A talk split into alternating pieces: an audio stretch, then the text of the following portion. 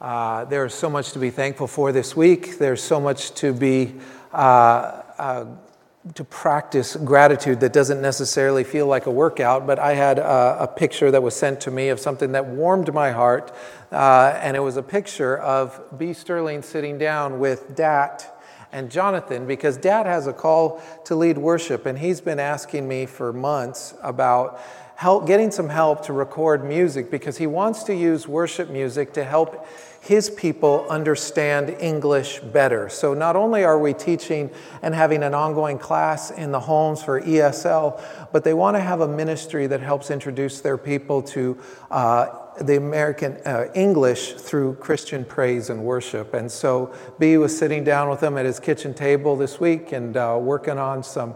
Uh, tunes that they can record and be able to send out to their worship team. And so I was like, Thank you, God.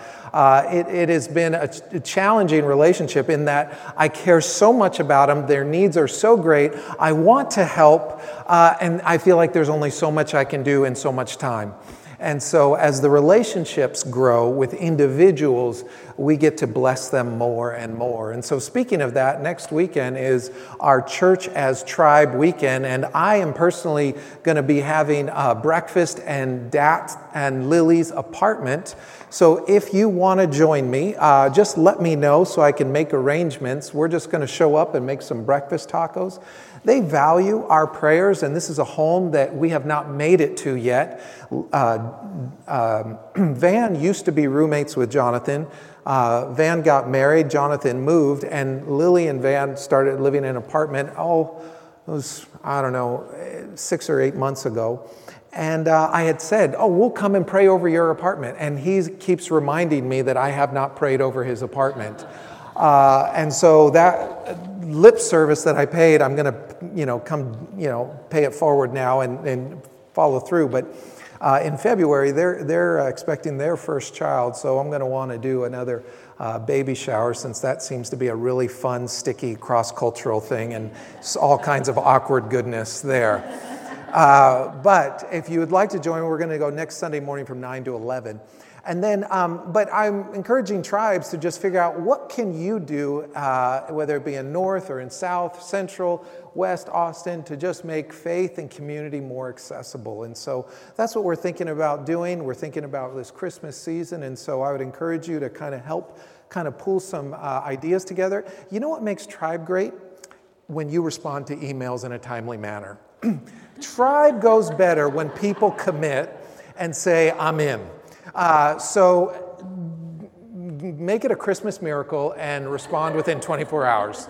That's all I'm saying. Uh, and then um, we are at that season of Advent. Uh, I brought a wreath, wreath, and I'm encouraging you. There's a, if you don't already have one, I'd encourage you just to make it your centerpiece at your family dinner table. Uh, and uh, if you just want to have an adult devotional, I included a link for a Henri Nouwen book. Uh, there's one that I shared last week that has more of a kid type daily reading that if you just want to go through it. I know kids just like to open the like Trader Joe's ones and get a piece of chocolate for breakfast every morning, but there's actually more sacred moments to it. And as long as there involves lighting uh, matches and lighting candles, you have their attention. Uh, but it helps us capture what is beautiful and sacred about this season. Uh, and so we're looking forward to that, and we want to be very, um, very purposeful as we work our way over the next uh, five weeks or so. So it's with that in mind. Did I get it all? We want to dismiss our kids uh, for their time, and we want to dismiss them with this blessing.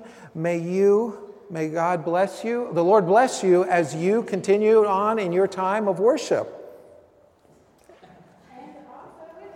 Okay, may, may God bless you as you continue on in your time of worship. Thank you, Marco. Marco's the only A student in the bunch. Oh, okay, you're embarrassing. Stop talking. there is, there is a race that I don't really follow because I'm not a cyclist, but I don't know how many of you have paid attention much to the Tour de France. Uh, it is a grueling race, and maybe that's my disinterest. Um, I'm not a cyclist. I do not own a bicycle since college when someone stole it uh, from our house. Uh, but I do admire what it takes to compete at that high level. Maybe it's a sport that's been kind of shrouded in this kind of scandal of doping and whatnot. But here's the thing whether they're on drugs or not, this race is rather impressive. Uh, and so, uh, whether they're getting help or not, I, I'm not, I don't really care. But it's a 2,200 mile race over three weeks. There's 21 day long events over 23 days. It's said, and it's a very unruly crowd, but there can be up to like half a million people within an eight mile stretch of one road just cheering and cheering. And so I'm imagining what this feels like about what it means to start the race. This race that's going to go for three weeks, this race that's going to go for 2,200 miles, this race that is going to go through some of the steepest climbs and some of the slipperiest conditions, hot and crowded and fraught with, you know, whether it be accidents or injury or breakdowns, let alone endurance. And I'm thinking, what happens after those first few miles when you get past the half a million people? What happens after the roar of the crowd starts to fade? Where does your strength actually come from? I'm not worried about the first day or the first two days when the crowds are still relatively full. I think about if I'm in that race and I'm on like day 12 in the middle of nowhere and there's that random weird spectator yelling at me, but it's just so grueling, so long, I'm wondering, where do you find the strength when you're in the middle of the race? When the climb is steeper than you can handle, when the conditions are hotter or wetter or colder than you want, where do you find the strength? That's a compelling story, and I think it also speaks to what it feels like to run a spiritual race.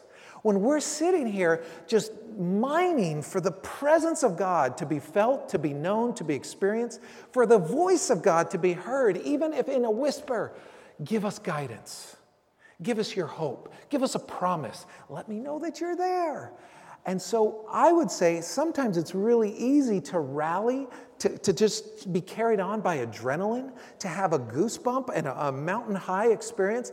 But how is it that we sustain a life over the long haul as it relates to walking in faith and letting it grow and form something in us? I think that is a compelling question. And so the, the Tour de France kind of frames in what I feel like is a spiritual journey that, um, uh, that I relate to in, in a very personal way. And so the question is never um, if, the question is always when our strength gives out. And you might have come here tonight just on a whim, limping in because you just felt like, well, I should go, or I need, I need whatever. I think that happens to us a lot. Maybe you limp into the end of this year, you limp into the holidays, you limp into these kind of moments of your life where you wish that maybe something felt a little bit more joyful, a, a little bit uh, uh, more, more spring in your step. And so, what I want to look at is I think the huge temptation for us all is to somehow resign, to let and our doubts, our fears, our cynicism, maybe our procrastination start to mount. And then we get out of practice. We get out of the practice of community. We get out of the practice of, of giving. We get out of the practice of serving. We get out of the practice of doing the things that I think actually form Christ in us. You know what we do? We, we get away from the pack, and all of a sudden we're a single rider we have no one to draft behind. We have no one to come alongside us. And what I don't really understand about the sport of cycling is that you compete as a team.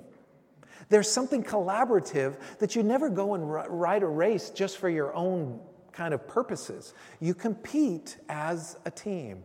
And I, I, get so concerned when I feel like people drop out of or fade away from Christian community because I'm like, faith was meant to be exercised, practiced, nurtured within the context of community. We cannot grow in isolation, and we cannot self help our way into anything transformational. We always need someone further along, and we need to be bringing someone else along. That's the way this thing works. But it is not a sprint, it is an endurance sport.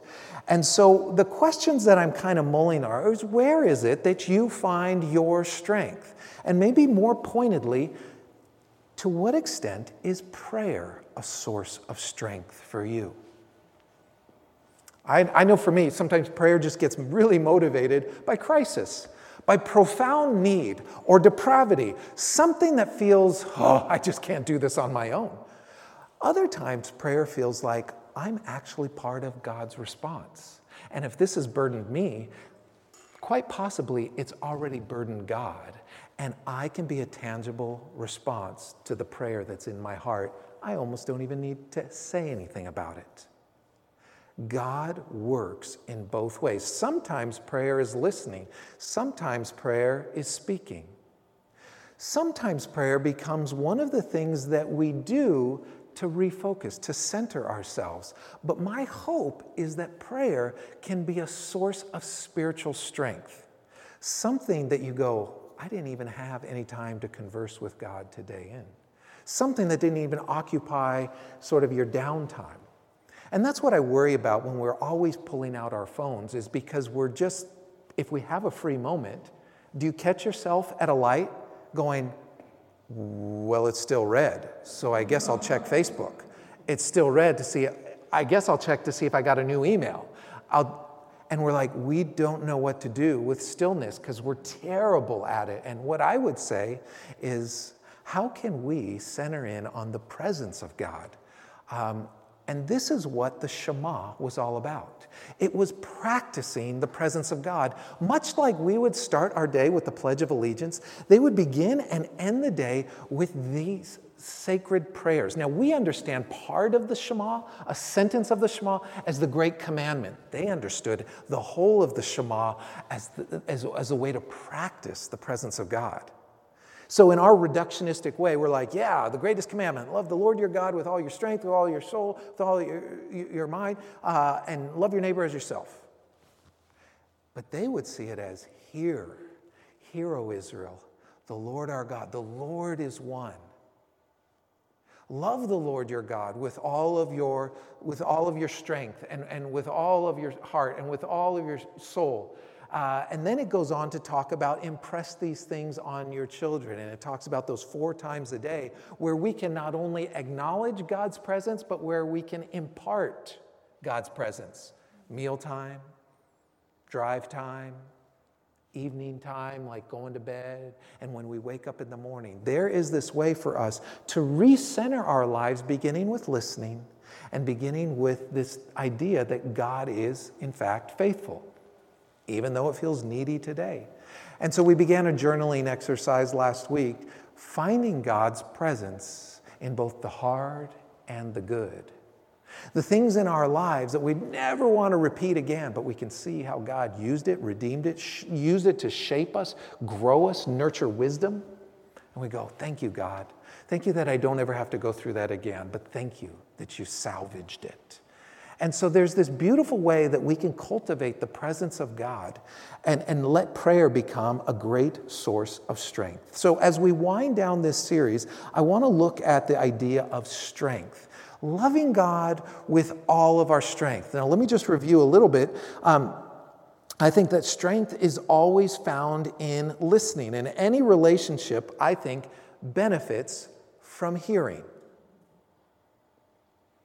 I don't mean to make this a marriage seminar. I don't mean to make this a relational talk.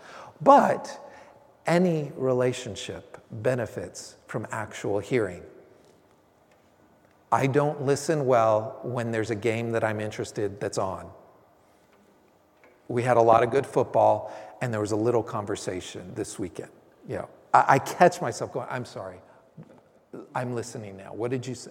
But there's this practice of listening that's really important. And I think we find strength in it when we're able to listen to God. Um, and then it says, Love your God with all your heart, which is to say, all of your affection. Uh, loving God with all your heart means courtship. It means seeking, it means listening, it means asking, it means confessing. But loving God with all of our heart, all of our affection, will always make us somewhat vulnerable to God because we run the risk of disappointment. And I would simply say that vulnerability never risked is intimacy never gained. So imagine courtship without actually coming clean, without actually making yourself known. God invites us into that, and we, with kind of fragile hearts, give ourselves to God, recognizing that God will not always produce as we want God to produce. But that's the kind of courtship that we're invited into. It says, Love God with all of your soul, which is to say, the entirety of our lives, finding God in the good and the hard. And last week we looked at finding God in the file, the hammer, and the furnace moments of our lives.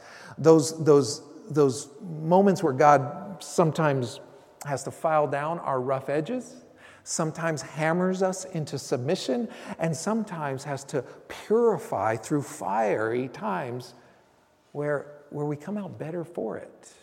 We don't resent God for that, but we have to acknowledge that God is in the hard and the good. Again, I hope this starts to fuel the flame for your own kind of prayer interaction, your own kind of speaking and listening with God. Um, this was a fixed time prayer that they would pray together, um, but they would pray as their beginning and end of their days so that they could be centered in Christ alone. And then it says, Love God with all of your strength. It's a curious word. If you found an, uh, an outline on, on your um, on your chair tonight, I might want to encourage you just to fill in a, a couple of things. The word strength here is interesting because it's a Hebrew word that says meod. M E apostrophe O D, meod. The interesting thing about meod is it has nothing to do with might.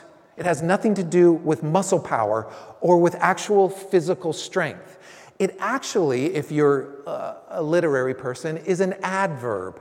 It intensifies the meaning. So it would much more literally be translated like very or much. And so some of the other examples of where meod, the way they use strength here, love God with all of your strength, would be like when God goes through six days of creation and he says, and it was good, and it was good, there was light, and there was darkness, there was land, there was sea, there was birds of the air, it was good, good, and then he creates humanity, male and female, and what does he say? It's meod good. It's very good. Or Jacob, as he's acquiring wealth and he's walking in obedience with God, and he was gathering livestock and he was having sons and they were having families and he was acquiring more land. It said that he became meod wealthy, not just rich, but really wealthy. There was this point of emphasis that the word meod was trying to communicate. And so when the writer here is saying, Love God with all of your muchness. What he's saying is love God with the entirety of your life. So, what does that mean? So, um, loving God with our muchness is devoting every possibility, every opportunity, every resource, every circumstance, and saying, Is this a divine appointment? Is this a divine interruption? How and in what way can this bring glory to God. Love God with all of your muchness. So it doesn't matter what your day job is. Well, I'm not a pastor. I'm not a missionary. I'm not a social service provider. It doesn't matter. We all have daily moments to make our lives an offering and love God with all of our heart. It was our practice with our kids to try and teach them about stewardship and that our home wasn't ours, but we were going to host people in our home, whether they ever invited us back or not. And so we just made it a practice of hospitality.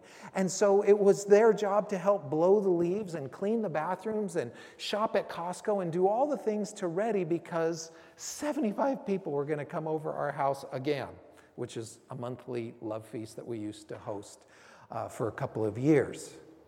Why?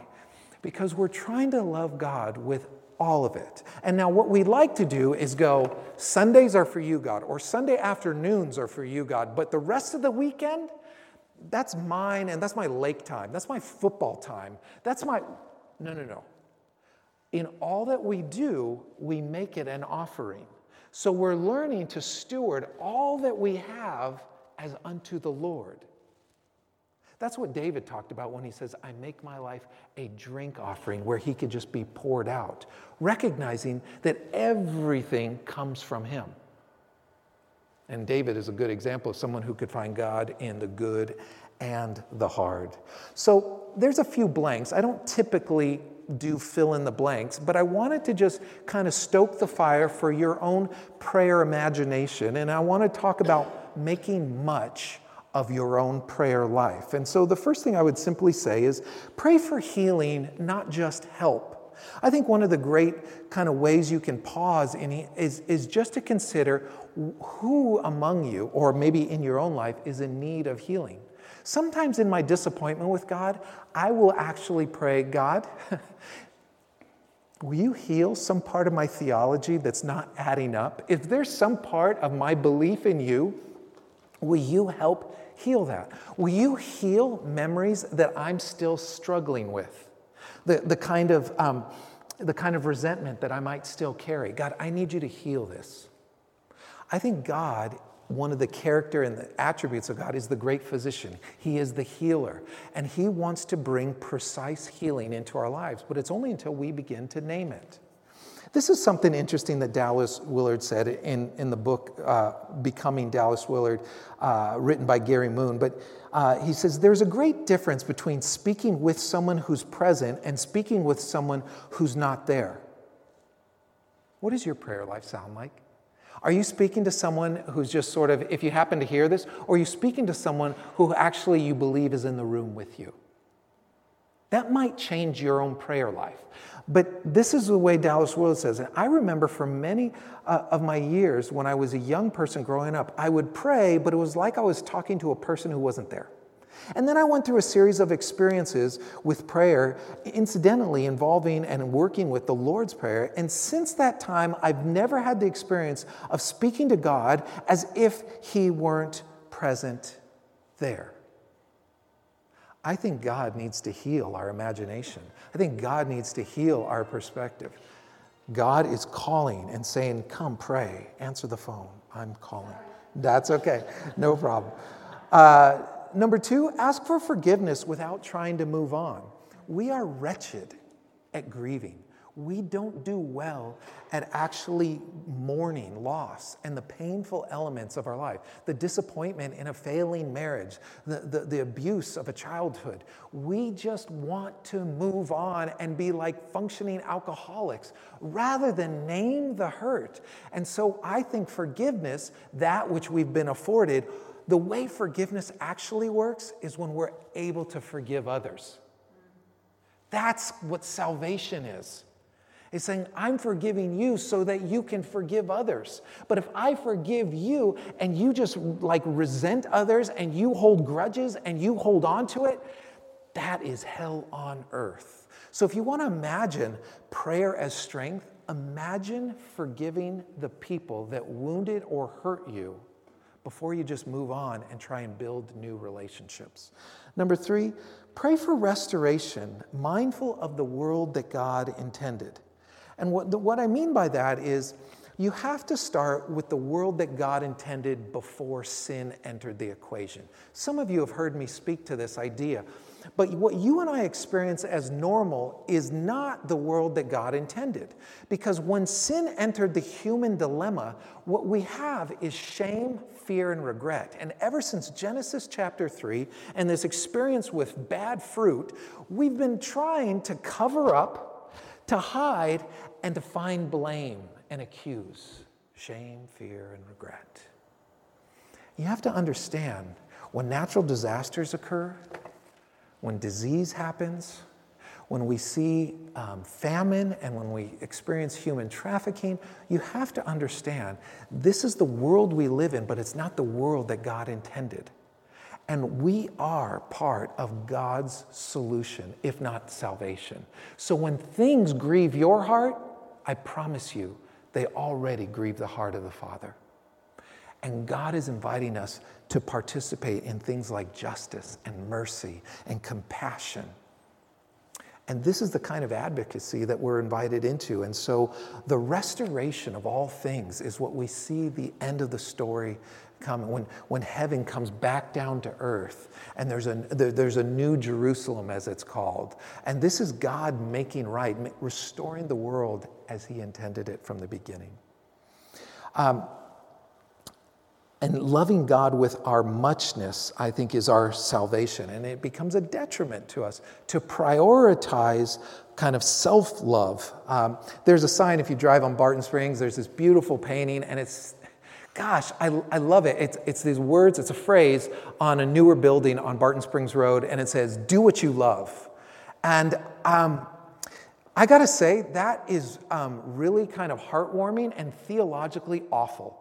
Uh, uh, because I, I want to do what I love, except the bait of that, the temptation in that, is somehow to ease my way into being the center of my life, and that I can only do what I love. And if I don't love something, then I don't want to do it. If I don't love someone, then I'll just avoid them. And I would say this is such a worldly trap, and it's countercultural to what we're invited into.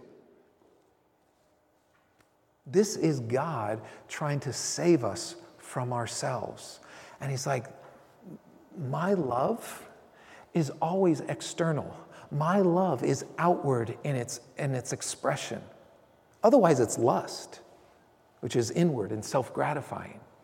And so I would just say, pray for restoration, mindful of the world that God intended. And number four, consider others' needs that are simply different than our own.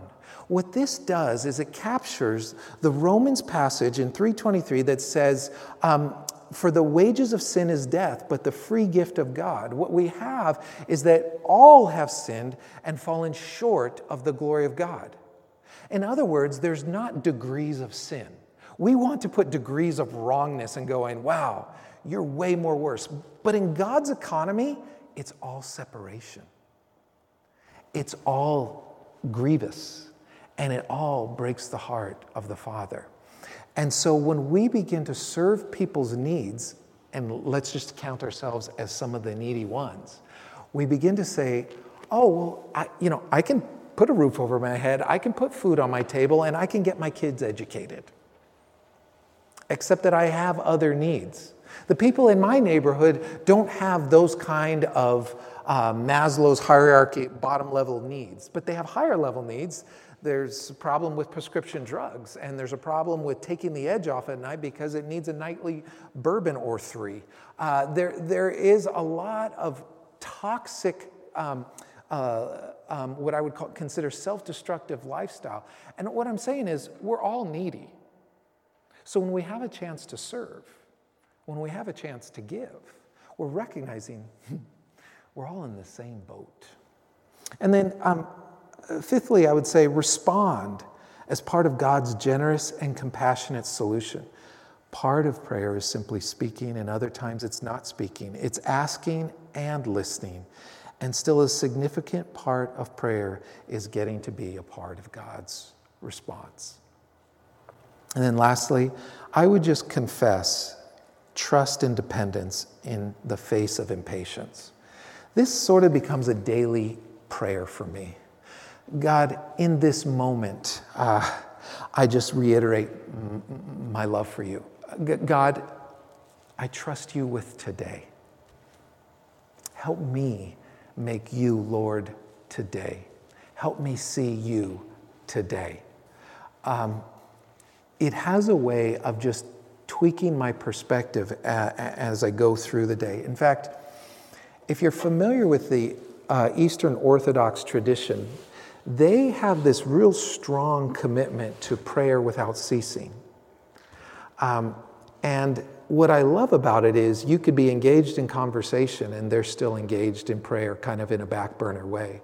As they're, um, if, if you ever have someone come and do work on your house, or if you have someone come uh, in just conversation, if you have, there's always uh, an idea that whatever I'm doing, whether it's drive time or whether it's repair time or whether it's uh, job time, there's always this prayer without ceasing. There's such an engagement with the presence of God. In fact, one of their prayers uh, that has been prayed for centuries that I think is a beautiful way, and frankly, a way that I would just like to conclude our service, is simply a prayer that they would pray several to many times.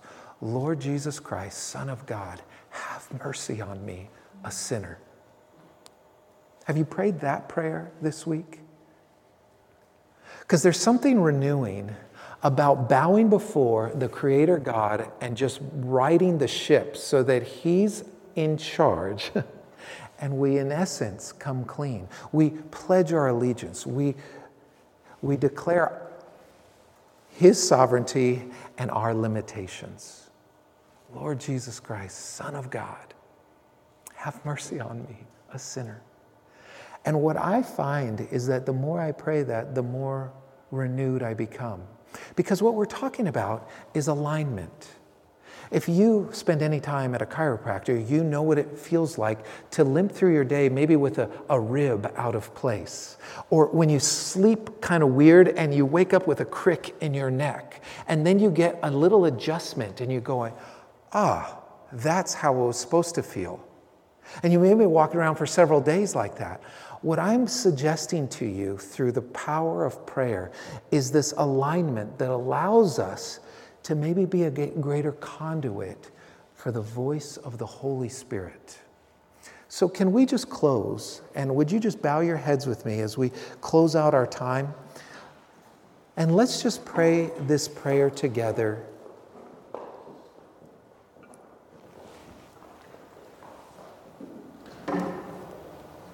Lord Jesus Christ, Son of God, have mercy on me, a sinner. Would you pray that with me? Lord Jesus Christ, Son of God, have mercy on me, a sinner. And again, Lord Jesus Christ, Son of God, have mercy on me, a sinner. And again, Lord Jesus Christ, Son of God, have mercy on me, a sinner one more time. Lord Jesus Christ, Son of God, have mercy on me, a sinner.